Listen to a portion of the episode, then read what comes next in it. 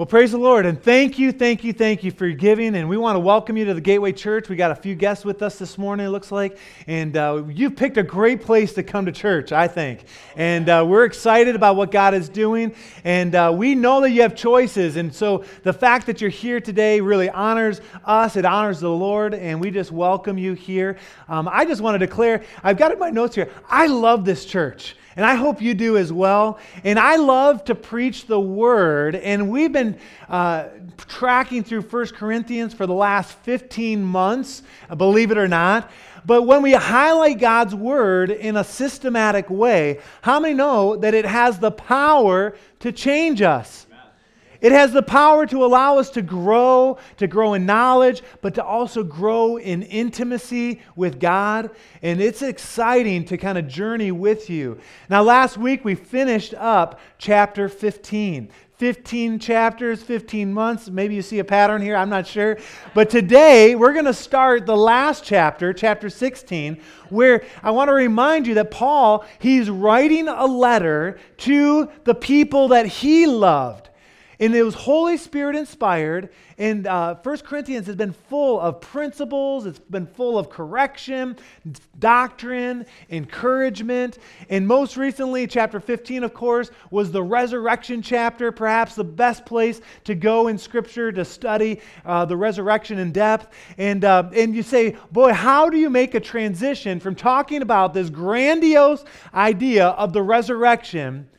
How do you do that? And what's interesting is Paul, in the flow of writing, he has 58 verses, this glorious truth, the resurrection, the future glory. And now Paul talks about the offering. Now, don't worry, we've already taken the offering this morning, all right? And so we're not going to turn anybody's arms, but he talks about the collection. And at first look, you look at this, you say, boy, that seems somewhat disconnected. But when you think about it, and as I sat with this over the week, and I'm saying, okay, our future glory is secured. We know what God is going to do. We talked about that over the past several weeks. So, how are we to live in the here and now? I want you to turn with me to 2 Peter chapter 3 because I think there's some insight in this that is very interesting. 2 Peter chapter 3 and if you don't have a copy of God's word, there's uh, Bibles on the back table. I encourage you to grab one so we can we're going to be looking at a lot of verses. Some I'll refer to uh, briefly, some others we'll look at together. In 2 Peter chapter 3 um, Peter's talking about the day of the Lord when Christ is going to return for the church. And after he talks about it for a while, in verse 11, he says this Since everything will be destroyed in this way, how he described, what kind of people ought you to be? So, uh, with the understanding of the future that's ahead of us, we understand what God's word says. We talked about that with the resurrection. What type of people ought we to be? And then what he says, he says, You ought to live holy and godly lives as you look forward to the day of, the, of God and speed its coming. So we should live as unto the Lord. We should live holy lives, and we should live lives that are godly. Now, in 1 Corinthians 15, we said that the resurrection should influence the way that we live. It was the big takeaway that if eternity is, is what really matters, then we should be investing in eternity. And I would say that that includes our finances. It just does. It includes every part, even our giving. And by the way, Scripture speaks more about the subject of giving more than any other subject in Scripture. Um, you, you can do some word studies on the believe or believing. There's 272 words uh, or times that that's uh, talked about. Prayer, you say, boy, that's a big one in Scripture, right? 372 different times in Scripture, there's an emphasis on prayer. Love is even bigger, 714 times. Um, the Bible is encouraging us to love. But how many do you think are, are on giving? And of course, it can be giving in a lot of different ways, not just financially. But giving is highlighted 2,162 times in Scripture. It's a big deal. And this morning, we're going to get a chance to, to, to, get our mind around that. And what I love, uh, a friend of mine, Jonathan Deku, he said this. He says, How we manage our material possessions and our money is very important to the Lord and reflects the attitudes and intentions of our hearts. Do you believe that? Show me your finances, I'll show you what's important to you. The way you spend your money is, the, is what's close to your heart. So, without further ado, turn with me 1 Corinthians chapter 16, and we're going to highlight God's word. I'm going to ask you to stand. We only got four uh, verses to get through this morning um, about the collection for God's people, uh, but uh, these are important, and uh, let's uh, honor God by, by standing and paying attention. Uh, you can follow along, read along. This is what it says in 1 Corinthians chapter 16. It says, Now about the collection for God's people. Now, hold on, I'll pause here for just a second. Now, all throughout Corinthians, we've seen phrases like that. Now about spiritual gifts. Now about uh, your issue um, with, uh, with all different things. Um, this was a topic, what we're about to talk about, that was being discussed among the Christian leaders at Corinth.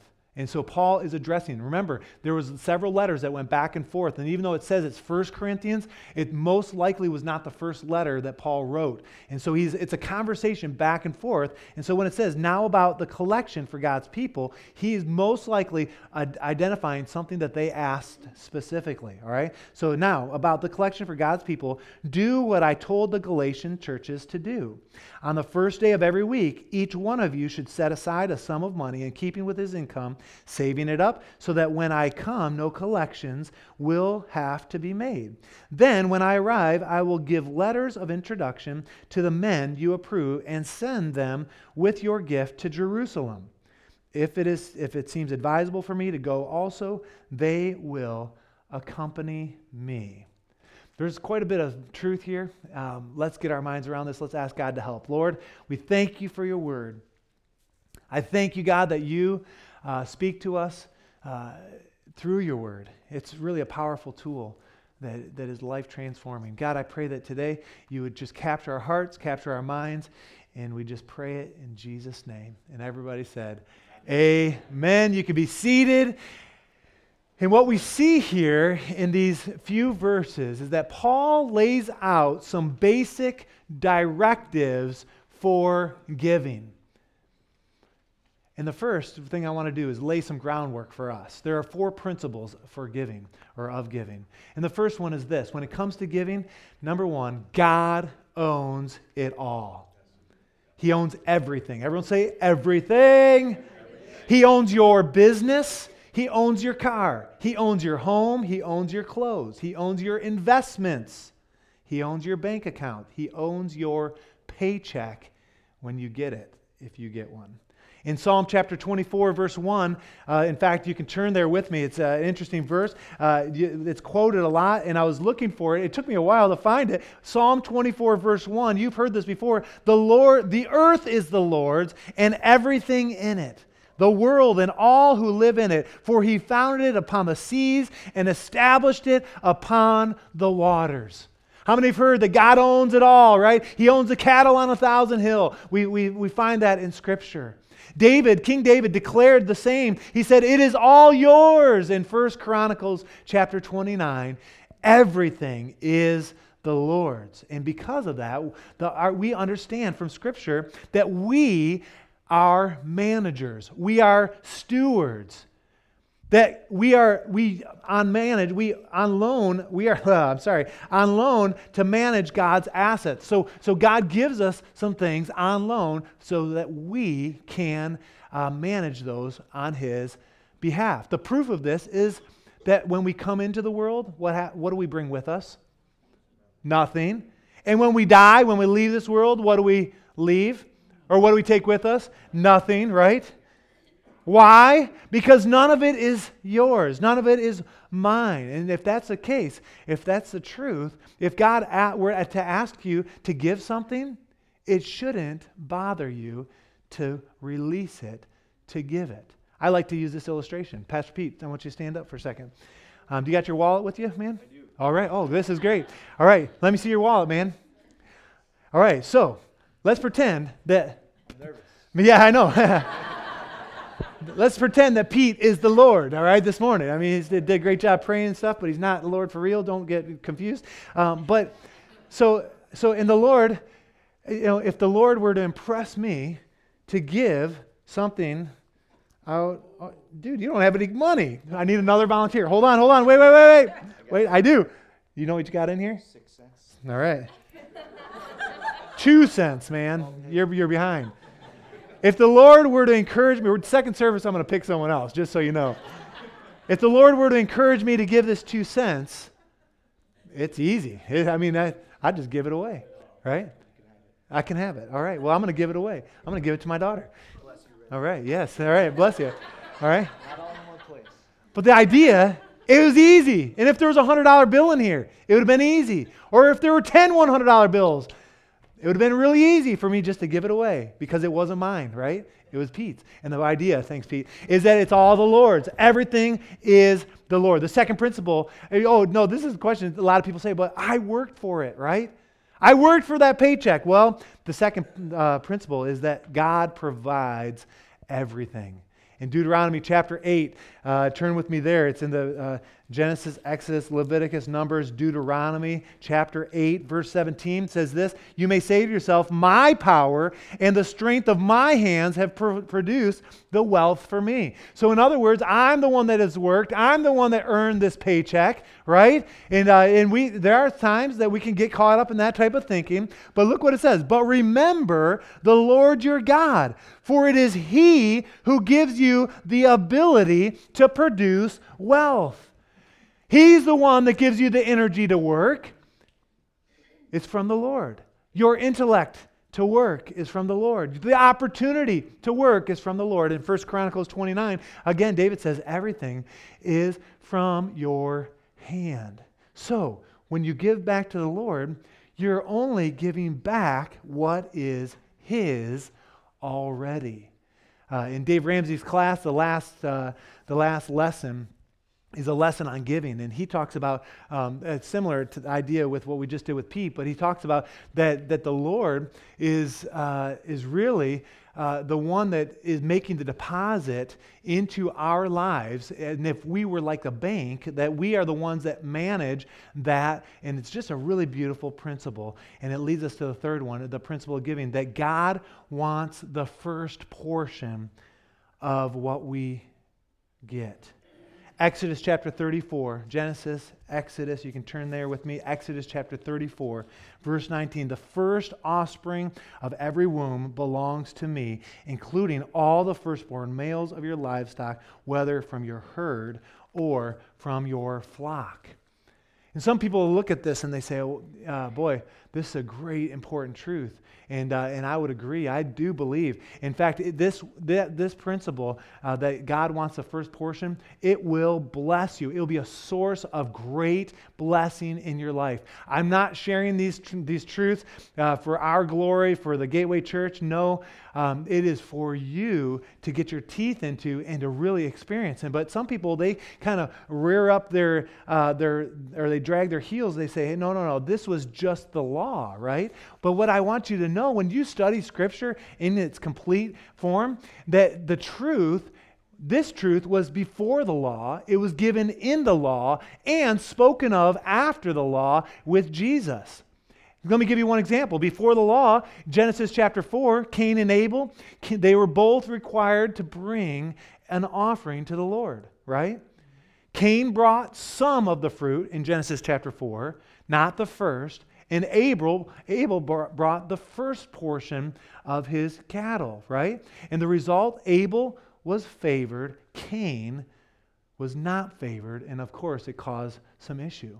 Now, God says that He wants us to honor Him with our first, with the first of our any increase. And so if we did have 10 $100 bills, that'd be awesome, right? Um, the, well, you say, well, if I had 10 $100 bills in front of me, which one is the first? Is it this one? Is it this one? Is it in the middle? It's the first one that's spent, right? That's the idea. The fourth principle is this that what you do with the first determines what happens with the rest. If you're still there in Exodus chapter 34, you see this. Look at verse 20. It says, Redeem the firstborn donkey with a lamb. If you do not redeem it, break its neck. Redeem all of your firstborn sons. You say, what is this talking about? The idea here is that you would be better off not uh, keeping the donkey than to keep what is God's. You can't keep it. It's God's. And if you do keep it, you're cursed, the Bible talks about. And if you give it, you're blessed. And so it's interesting that the first portion and what you do with the first portion is absolutely critical. Psychologists even talk about this that with the first, uh, maybe like the first three minutes uh, when you get home, if you're irritable, you're stressed, or your tone is bad, uh, it's going to affect the rest of the evening. If you're joyful, if you're cheerful, it's going to be a better night. The same thing is true with our time, the first of our time. If we get up in the morning and give our first to the Lord, we spend some time with God, that principle will bring blessings into our lives, in all of the areas of our lives, including our income. The first belongs to God. Now, in Scripture, we see a pattern that 10% is the pattern in Scripture that we are to give. And I believe it's clear. I believe it's compelling. You can turn with me to Malachi chapter 3 and, uh, and we, we, see some scripture here that, that talks about that uh, as, as the uh, Old Testament wraps up. And uh, what I want you to, to know, and I want to say some things that, that are kind of bold, and I've got them in my notes here, and I've been praying, I'm saying, Lord, I want to say this with love, but I believe that there are some here uh, in our congregation that never have enough. They can't hardly make ends meet. And the question is, is why is that, or if there's a pattern of that, is because there are people, unfortunately, that give God the leftovers. You pay everything and do everything that you want and give God the rest. And Scripture says that when we do that, when we don't honor God with the first, we will live under a curse. Now, it's not a salvation issue, and it's not a love issue. God doesn't love you anymore if you give or if you don't. That's not the issue. The point is, is if you give, if you honor God with the first fruits, God will make the rest better. And it's interesting. I was reading uh, or listening to uh, John Lindell. Uh, he's a pastor down in Springfield, Missouri, uh, a great pastor. And he, and he was he was talking about tithing, and uh, in in particular. And he said, you know, even if I was an unbeliever, I think I would tithe. And I, I kind of, that relates to me. I, I think, yeah, I think that's the, that's the truth. I think that would be the truth in my life as well. Look at Malachi chapter 3. Um, the certainty uh, you know, God, that God brings with Scripture. Listen to what it says in uh, verse 8. It says, Will a man rob God? Yet you rob me. You ask, How do I rob you? In tithes and in offerings. You are under a curse, the whole nation of you, because you're robbing me. And then he goes on to say, Bring the whole tithe into the storehouse, that there may be food enough in my house.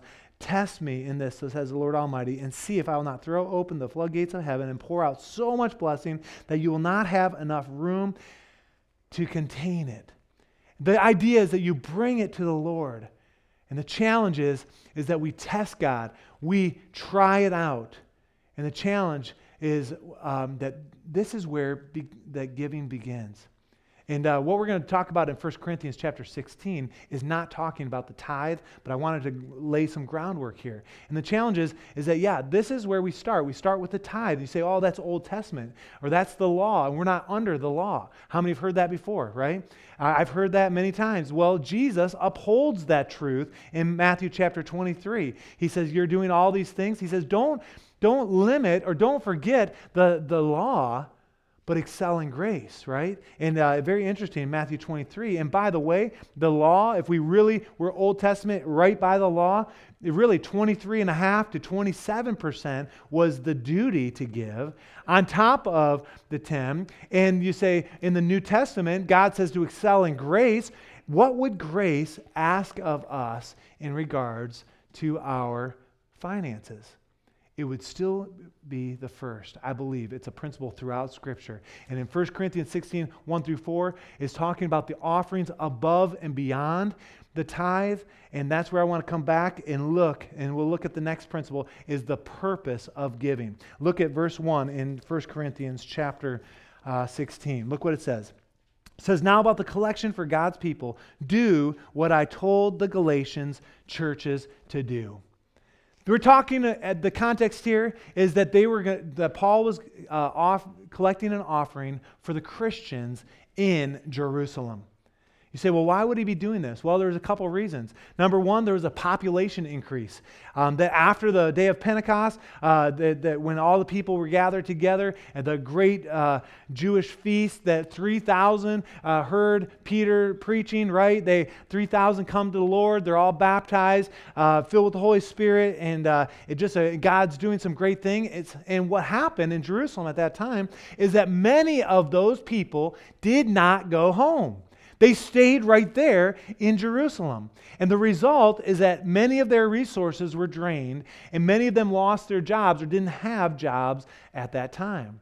A second thing was happening that there was a lot of persecution in the early church. Uh, all these people are getting saved, getting filled with the Holy Spirit, but the Jews were adamantly against what was happening. And so, if you were a Christ follower in that context, in that time, it was very likely that if you stood up and said, All right, I'm going to follow Christ, that you would lose your job or you couldn't get a job in Jerusalem if you were proclaiming Christ.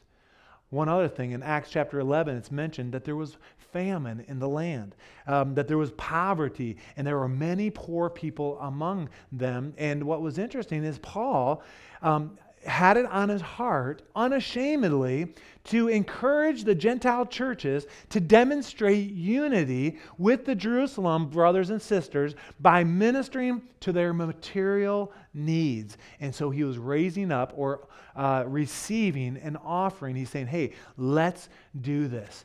Uh, then this next thing we see, it kind of leads us, is the pattern of giving.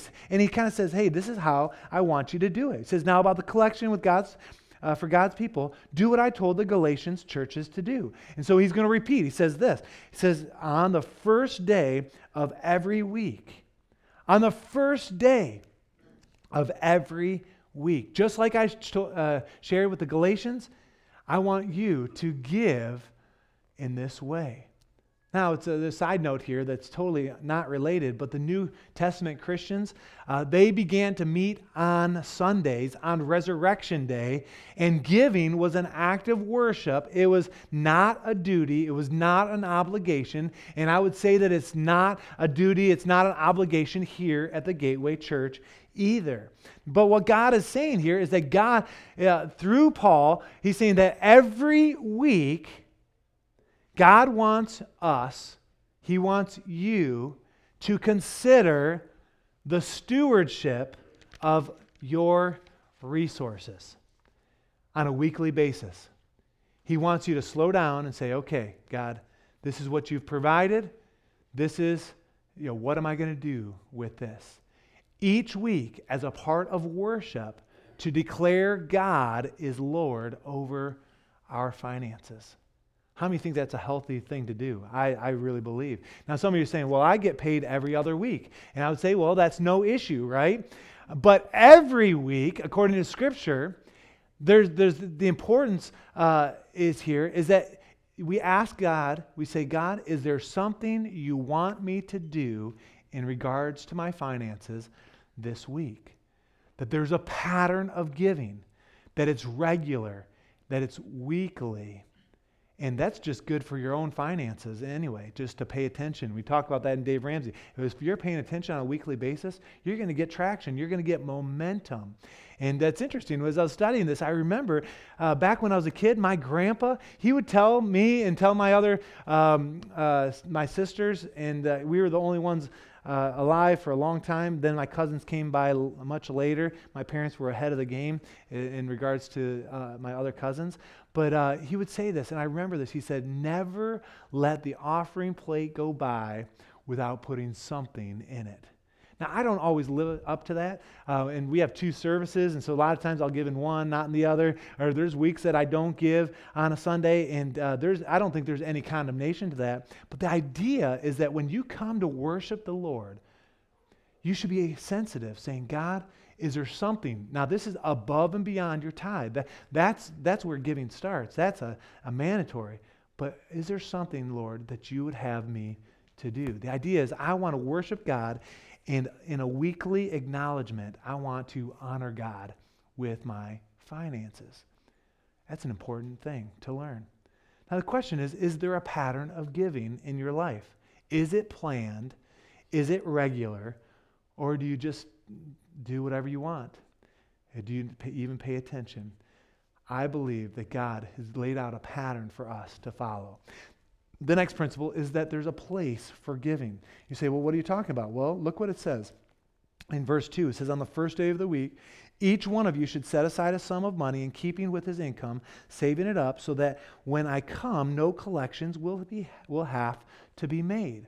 There's a, it's implied here that on a weekly basis that the church, the early church members, were bringing their offerings to the Lord. Now, some people read this and say, oh, well, I'm going to save it up, and I will, when I feel led at that time, then I will give. And I, would say that that is not the intent of this particular scripture. The place for giving was the local church in that setting. And that idea of saving it up on your own and then giving would have been foreign to the early church. In Acts chapter 4, verse 34, they gave their offerings to the apostles, to the leadership of the church. That was the pattern. In fact, there were no banks. There were, uh, the, in the pagan temples, they did collect money and it would hold it, and it would even have safe deposit boxes within the pagan temples. Uh, but if they did store it up, and uh, if you're saying, okay, I'm going to store it up, then they would have to take an offering when Paul came to the church. And he's saying, no, I don't even want to take an offering. So give it in advance on a regular basis, and God will bless that. Everybody needs to be doing this according to Paul, uh, and it needs, and then the needs will be met. The next principle is that there is, it talks about, is the participants in the giving, all right? And we see that in verse Verse 2. Again, we're still in verse 2. And the first day of the week, each one of you, each one of you should set aside a sum of money in keeping with his income. Each one. What that means, and what I really believe, is that there is not one of us here, young or old, that is exempt from this idea. That we all are responsible, above and beyond our, our, uh, um, our tithes, that we are to be looking for opportunities to give as the Lord would impress us to do. And some will say, Well, I don't have any extra. I don't have anything extra to give. And I get that. And we're going to talk about that in a minute. But listen, if you have it and the Lord puts it on your heart to, to give it, it's a matter of what you do have that you want to release to the Lord. I read this story. It's kind of funny. Is that uh, there was a, a, farmer that was really just getting started and and uh, was really struggling with uh, stewardship idea. And uh, a friend of his that was quite wealthy came up to him and said, "Hey, if the Lord were to give you uh, uh, 100 acres to manage, would you give half of it back to God?" And the, the meek farmer said, Yeah, I would, I would do that. And his friend said, If, I, if the Lord were to give you a, a 10,000 cattle, would you give half back to God? And the guy said, Yes, I would. I would give half the cattle back. What about a thousand sheep? If the Lord were to provide a thousand sheep, would you give half back? And he said, Yes. What about a hundred chickens? If the Lord would provide a hundred chickens, would you give half of them back? And the farmer said, Yes. What about his equipment? If the Lord were to provide 10 trucks for you to manage all of this that God was going to give you, would you give half of those back to the Lord? And the, and the farmer said, Yes, I would. I, I would think I would. I would do that. And then his friend said, If you had two pigs, would you give half? Would you give one back to the Lord. And the farmer says, Wait a second, I've got two pigs. and the point is, if you have it and the Lord puts it on your heart, are you willing to give it? It's a matter of what you have like the widow. She had two mites. She gave two cents, the least in the offering, but she gave everything that she had. And I'm not proposing this morning that every time we come, I didn't even bring my wallet into church. Uh, I do have giving though. Uh, but um, I'm not saying that every time you come, you empty out your wallet. That's not what we're talking. I'm saying, look, can we be open to what God puts on our hearts to give above and beyond our tithes? It starts with the tithe. Now, the motivation for giving, uh, where does that come from? Well, it comes from Scripture. Turn with me to two places. Um, 2 uh, Corinthians chapter 9, verse 6, and we're going to get there in a second. It, it, talks about that if we sow sparingly, we will reap sparingly, uh, but if we sow generously, we'll reap generous. The other place is Luke chapter 6, verse 38, says that with the measure that we give, it'll be brought back to us. And I understand that when we look at these verses, and we're going to look at Second Corinthians in a second here, um, when we look at these, there are people that will abuse these scriptures and they will twist it, and it really is a, a giving to get mentality, saying, "Oh, if I give this, you know, hundred dollars to God, God is going to give me a thousand dollars back," and that that's ridiculous. It, but the fact of the matter is that even though there are people that will abuse scripture like these, and uh, they'll twist it and they'll try to be manipulative in those, the truth is still there. And I want to encourage you that yes, what you sow, you will reap. And so if you sow sparingly, you're going to reap sparingly. If you sow generously, you will reap a harvest, I believe, that you won't be able to contain. These truths are in Scripture to be encouraging to us not to bring condemnation. And my heart this morning is not to, you know, bring down the hammer and say, "Oh, this is, you know, what we need." And by the way, I don't know who gives and who doesn't give. That's always been my mentality since I've been here at the Gateway Church. Eh, but I do believe that God is saying, "I want you to be blessed in every area of your life. Spiritually, physically, and financially." I think when I read God's word, it's crystal clear. And so the Bible lays out these parameters, says, look, this is how it happens. This is how you will be blessed. How many want to be blessed? I know I do. The next thing that we see here is the proportion of giving. Look at it in verse 2 again uh, as we continue. It says, each on the first day of the, every week, each one of you should set aside a sum of money in keeping with his income. The big question is, is how much should we give?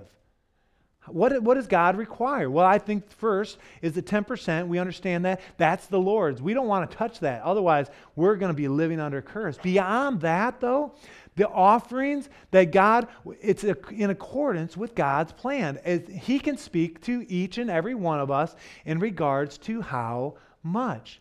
But sometimes when you kind of put that out there, you throw that out there saying, hey, God can speak to you, there's some fear that kind of comes up in some of our lives. And I get it. But turn with me to Proverbs chapter 11.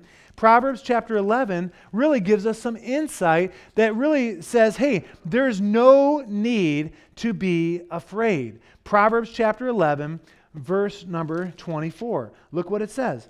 It says, One man gives freely yet gains even more.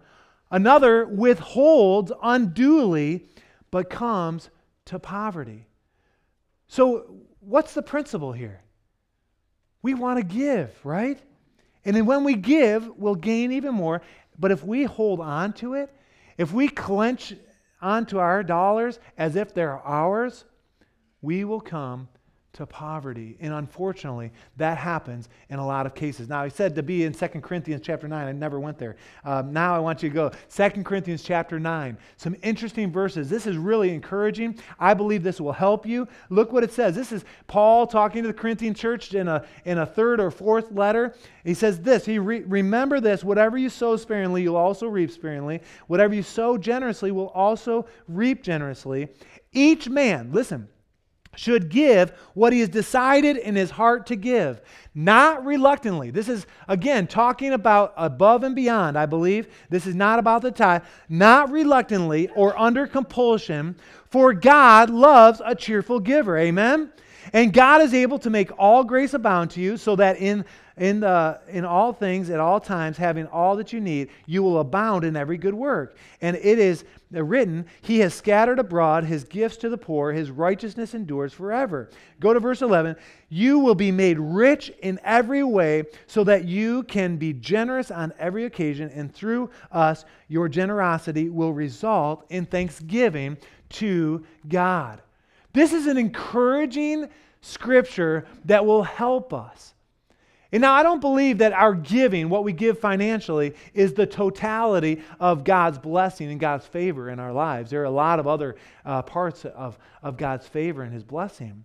And we're not, certainly, we're not trying to buy God's goodness here. But the point is, is we don't have to be afraid.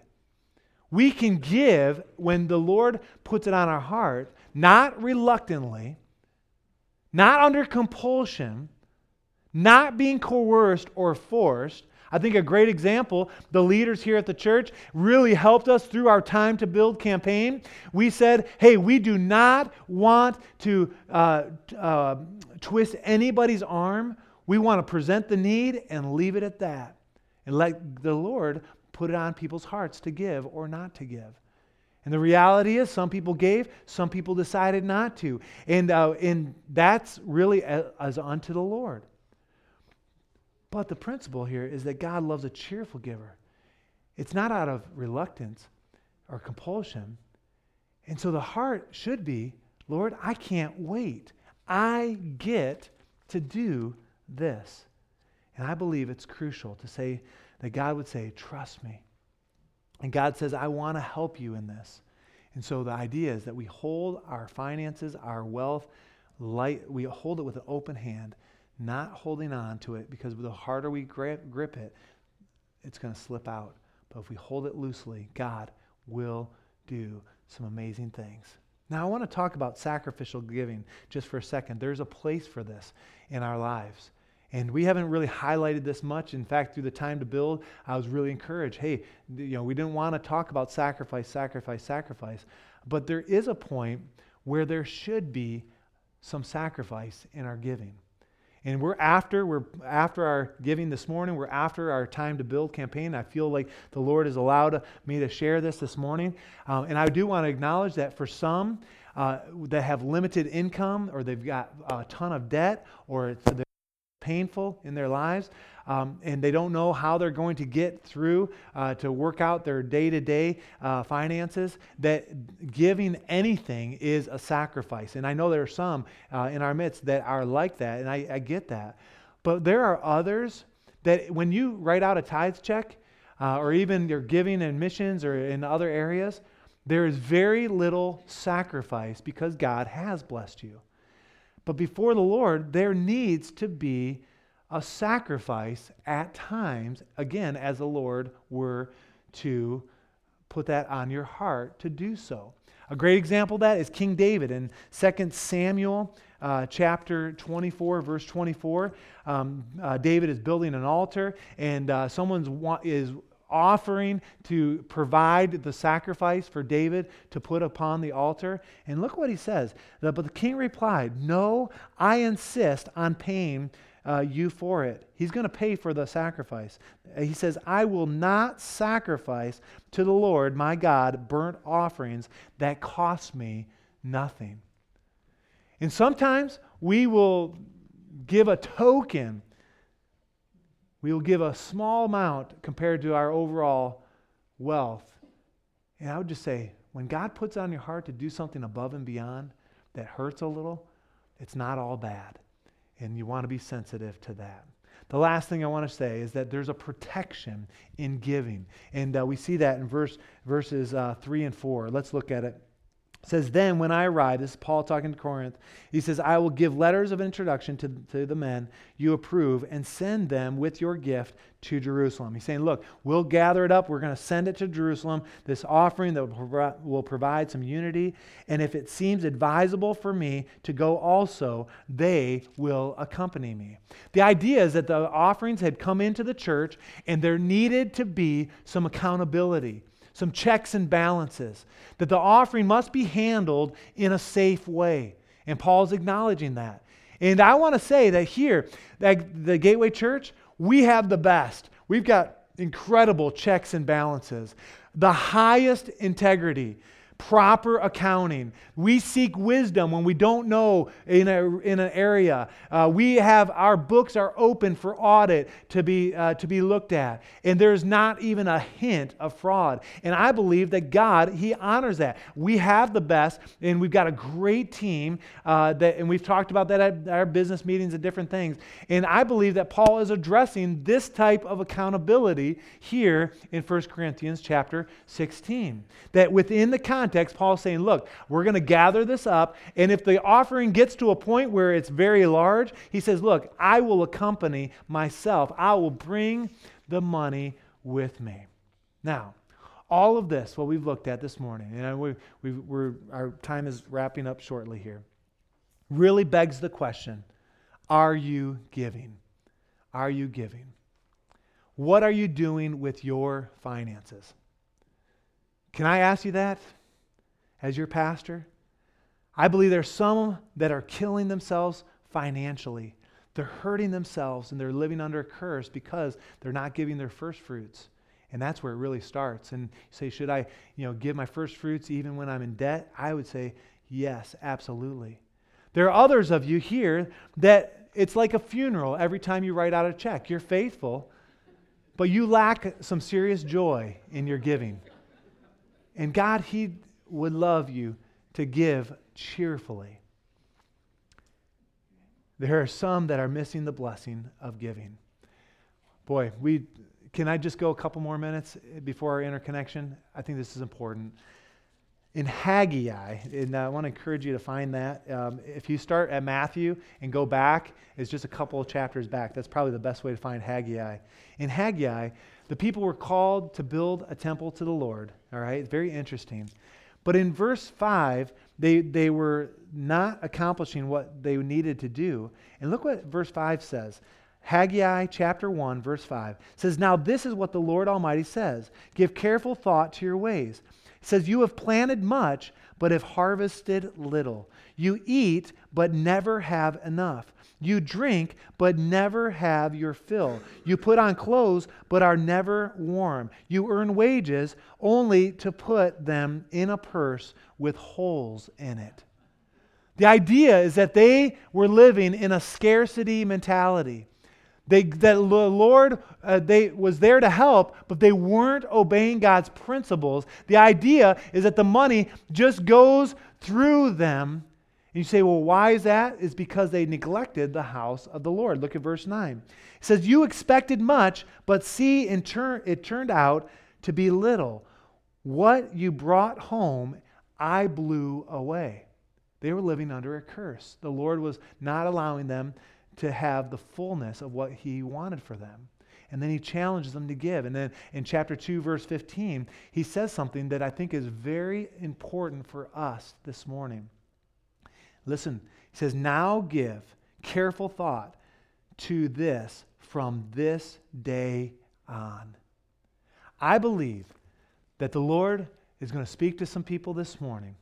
And from this day forward, God is going to put in your heart to give not only the first fruits, the tithe, but also to give above and beyond as the Lord makes a way from this day, March 22nd, 2015. And I want to encourage you, if the Lord's going to uh, encourage you in that way, you may want to write it down in your Bible from this day forward.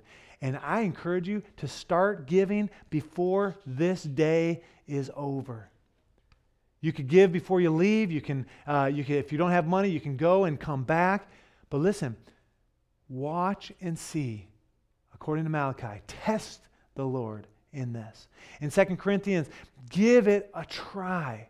Why? Not because God wants you to have less, He wants you to grow in all areas. God wants to bless you. He wants to bless you.